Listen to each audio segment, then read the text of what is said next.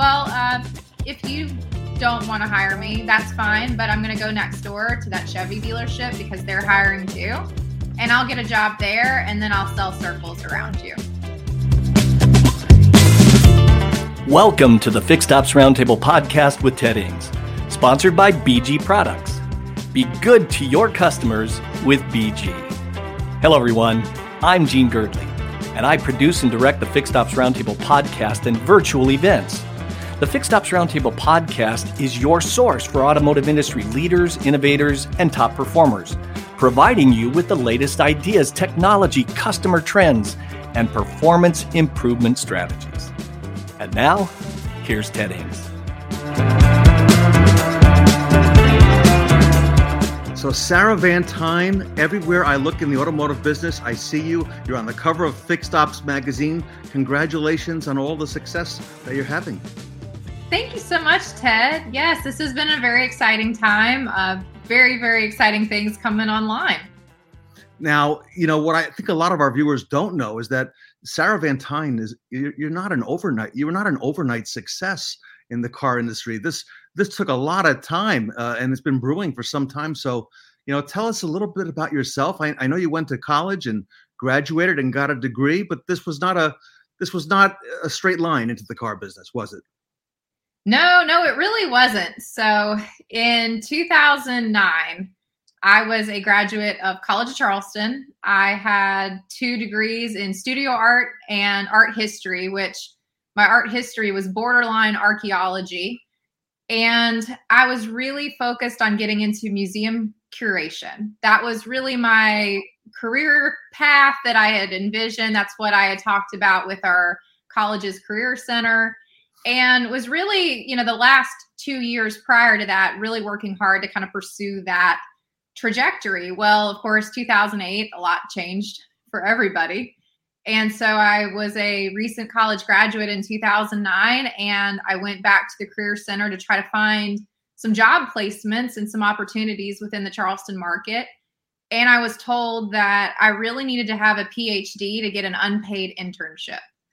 And so that was a really big reality check for me because I was thinking that I would be able to go into working in a gallery, working in uh, you know a small museum, and I was told really? There's nothing right now. So I took my resume and I got in my car and I was really determined to stay in the Charleston area because I loved it so much at the time. And I started driving and there was a whole line of car dealerships um, right on Highway 17. There's just a whole strip of dealerships down this highway.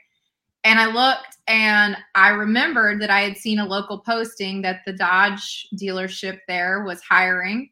And so I just pulled off the, the side of the highway, went right into this Dodge dealership, um, and walked right up to the receptionist and said, "Hi, I'm here. I'm um, I'm interested in a sales position. I saw that there was a job online." Wow, that,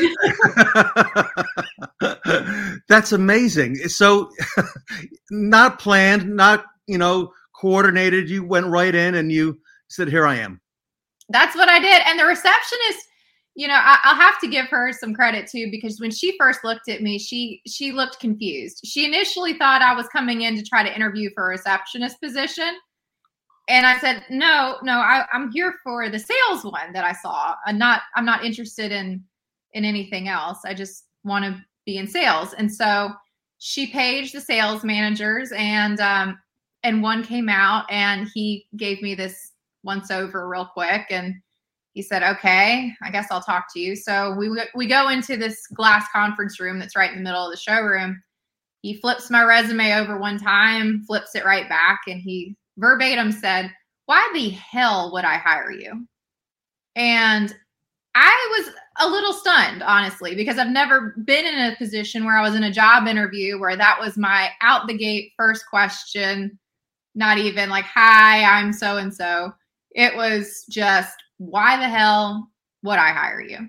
And so I'm a little smart sometimes when it comes to how how I react to things and I, I told him, okay, well, uh, if you don't want to hire me, that's fine, but I'm going to go next door to that Chevy dealership because they're hiring too.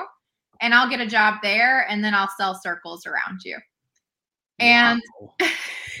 and so then he now was stunned and both of us kind of looked at each other and then we continued a little more small talk and he goes, "Okay, I think we can hire you." So uh yeah, that's kind of how I got started. So it was uh a little rocky to say the least.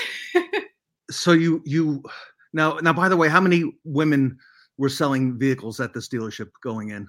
Uh, going in, I was the only person um, that was a female on the sales floor. So my first day, I come in all excited, thinking new job, new opportunity. Okay. And they had hired at that time uh, 14 additional salespeople. Yes, because they had a, a group coming in um, that they were looking. What they were looking to do was supplement the eight that they had uh, that were kind of the full full time rotation uh, core that they had, and they wanted to add maybe two more people, and so they hired 14. And my first sales manager and the GM, and the GM told everyone that, well, we're really only looking to keep two of you, so we're not going to bother to train y'all. But over the next couple weeks, we'll be firing the rest of you. So we're just going to see what you got, and uh, good luck to you. That was uh, that was day one. wow, wow! So no training at all to, to get started. You were you were on on your own, right? Yes, it was really a little bit stressful. Uh, I'll say that that was um, the the truest definition of trial by fire. I mm-hmm. there was definitely some people that were pleasant and amicable that you know, said, okay, well, this is where you go. Here, stand outside. That's what, when he's telling you to go stand on the point, this is what this means. And uh, so I did have some, there were some people that were, were pleasant. Then there were others that, um, you know, it felt like they kind of made it their life's mission to, to mm. do whatever they could to belittle or hinder or make fun of me for being there. And it was, uh, it was definitely interesting. Wow. So how did it all work? How did it all work out for you? I think it worked out great. I mean, here I am today, and uh, but you know, I reflect on it because sometimes I feel like a lot of the things that I went through in the beginning were really unnecessary. It wasn't. It. I. I really succeeded in spite of the hurdles and the barriers that were put in front of me. But I don't think you know, I think about so many different women that I've encountered over the course of my 12 years in the industry. And I've had many friends that were very, very smart, uh, very, very savvy, very, very good people, people. And there were just so many different things that stood in their way in the industry. And for whatever reason at that time in their life, they said, you know what, I, I can't do this. And so I think at the point I was in my career in my life, I was, you know, single, straight out of college. I didn't have children. I didn't have a family at that time. I could take some risks and take some maneuvering um, to be in that environment where it wasn't going to impact me as much if I failed. You know, do you, think, at, do you think that made you stronger going in with these obstacles? I think in some ways it did. I think it just it it proved to me that no matter what I was up against that day, if I had a terrible day where I had either customers or coworkers that were being particularly challenging or difficult, I think it showed me that I had the grit to get through whatever was put in front of me. And so it I think that at least foundation of having kind of a rough start, it showed me what I was capable of with those barriers. So as things have over the course of my career have been challenging, you know, I just look at it like, okay, well, this is just another little stepping stone along the way. And mm-hmm. if it's difficult now, it's not going to be difficult forever. I'll just take it as it comes. How long did you sell did you sell cars on the floor? So I sold for as a salesperson at this mm-hmm. location for six months before I was given the opportunity to be um, what they called an internet sales manager, which effectively was a salesperson who took internet leads. yeah. And so I did that for uh, another year before I was I moved on to our next opportunity. Wow. And was that Scott Clark where you went next? No, so I was with the Hendrick organization for oh. about five and a half years oh, from, wow. from my career. And I relocated to Chapel Hill, North Carolina, and um, and when we re- my in between relocation, part of the reason we relocated was because I met my husband in that year and a half um, interval uh, when I was in Charleston, and we you know became very serious, and so we started talking about getting married, starting a family, and everything. And so he had an opportunity to move to uh, to Durham, North Carolina, and so I followed suit when I saw that there was an opportunity uh, with a group of dealerships within the Hendrick organization there. And and that's why I know you've invited a number of people from the Hendrick organization on the Fixed Ops Roundtable, and that explains some of that background. And what did you do at, at Hendrick, Sarah? Was it back uh, to the internet, or was it a BDC yet? So when I moved to Performance, uh, which was still part of Hendrick, uh, that was actually my first opportunity to really be the BDC manager. And to be honest, I really didn't know what to expect when I first got into it. Part of the reason why I took the position, why I considered it, was because you know my my fiance, soon to be husband at that time, we were talking about the hours in our business, which typically, I mean there were some nights my husband would get home 10 11 o'clock you know same thing. Sometimes i would get home 8 9 o'clock maybe 10 just depending on how things happen when i was selling cars.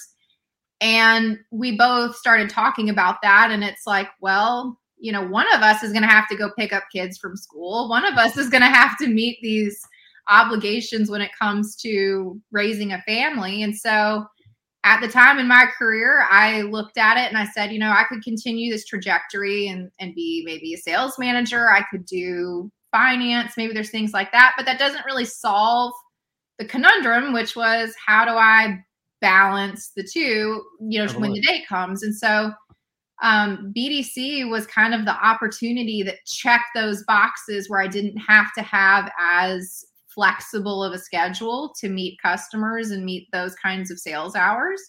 And by coincidence, I mean, it just happened to work out that I loved that pursuit. And I really found that I could take BDC and craft it into totally different ways. Um, you know, as I learned, and I certainly had mentors at at performance that I grew and learned from um, and I learned, you know, different ways. I learned some ways that I was like, wow, that's absolutely, I'm going to keep that in my toolbox and that's going to be something I'm going to hold near and dear to my heart.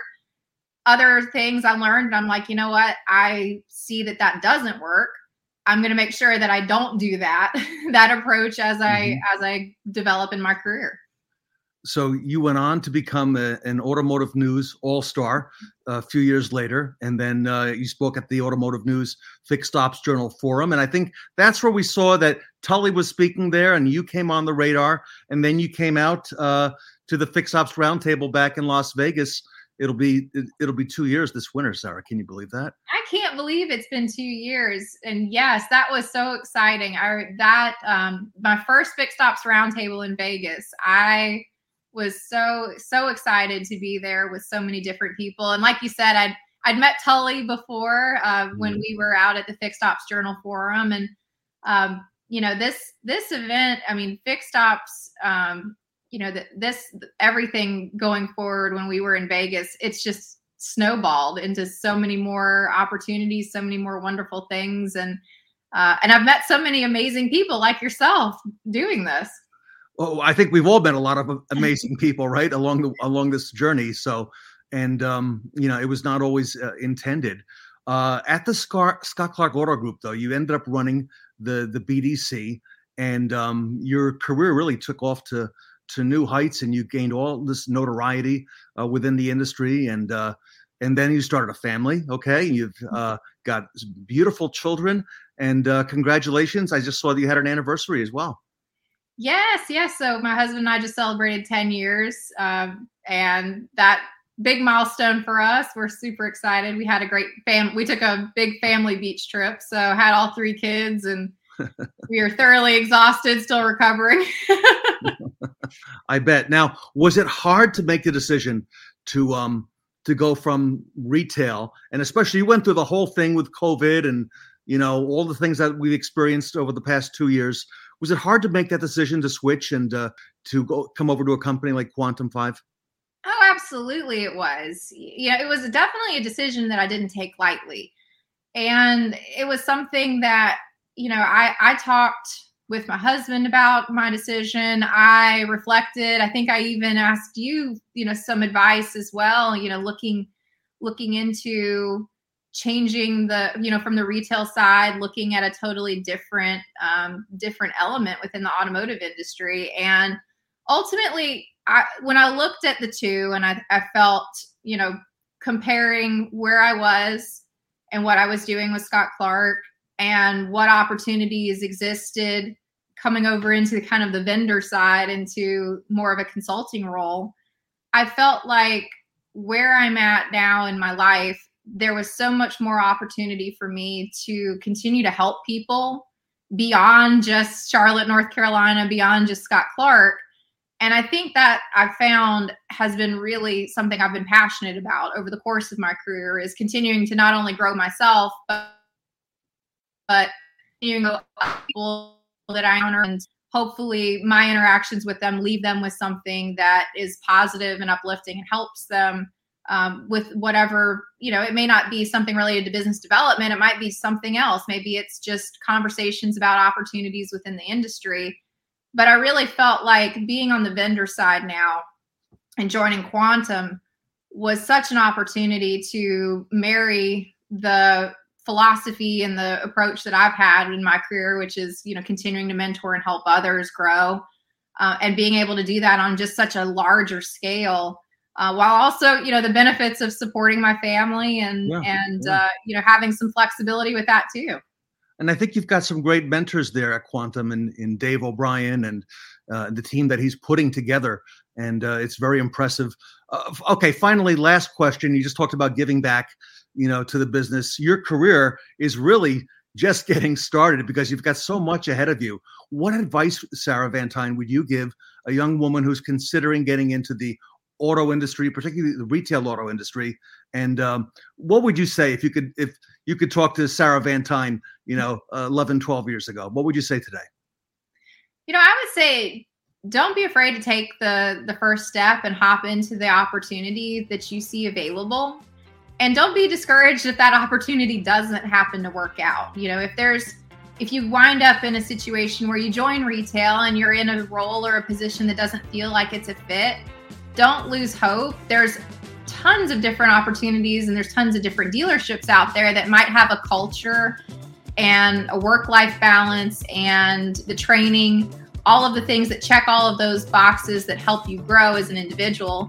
And so throughout, I mean, throughout my retail automotive career, those were always the opportunities that I sought out. Uh, as I continued to grow and develop, I was always looking for the next opportunity where I felt like I could have a home, where I could, you know, hopefully be there a very long time, but that I could also grow, you know, learning more skills, learning more about my craft, learning more about the industry. Uh, so absolutely, it's a it's a great industry to be in. I would highly highly recommend it. Just keep looking till you find the place that fits. Sarah Vantine making great contributions to the retail automotive industry. Thank you so much, Sarah. Thanks, Ted.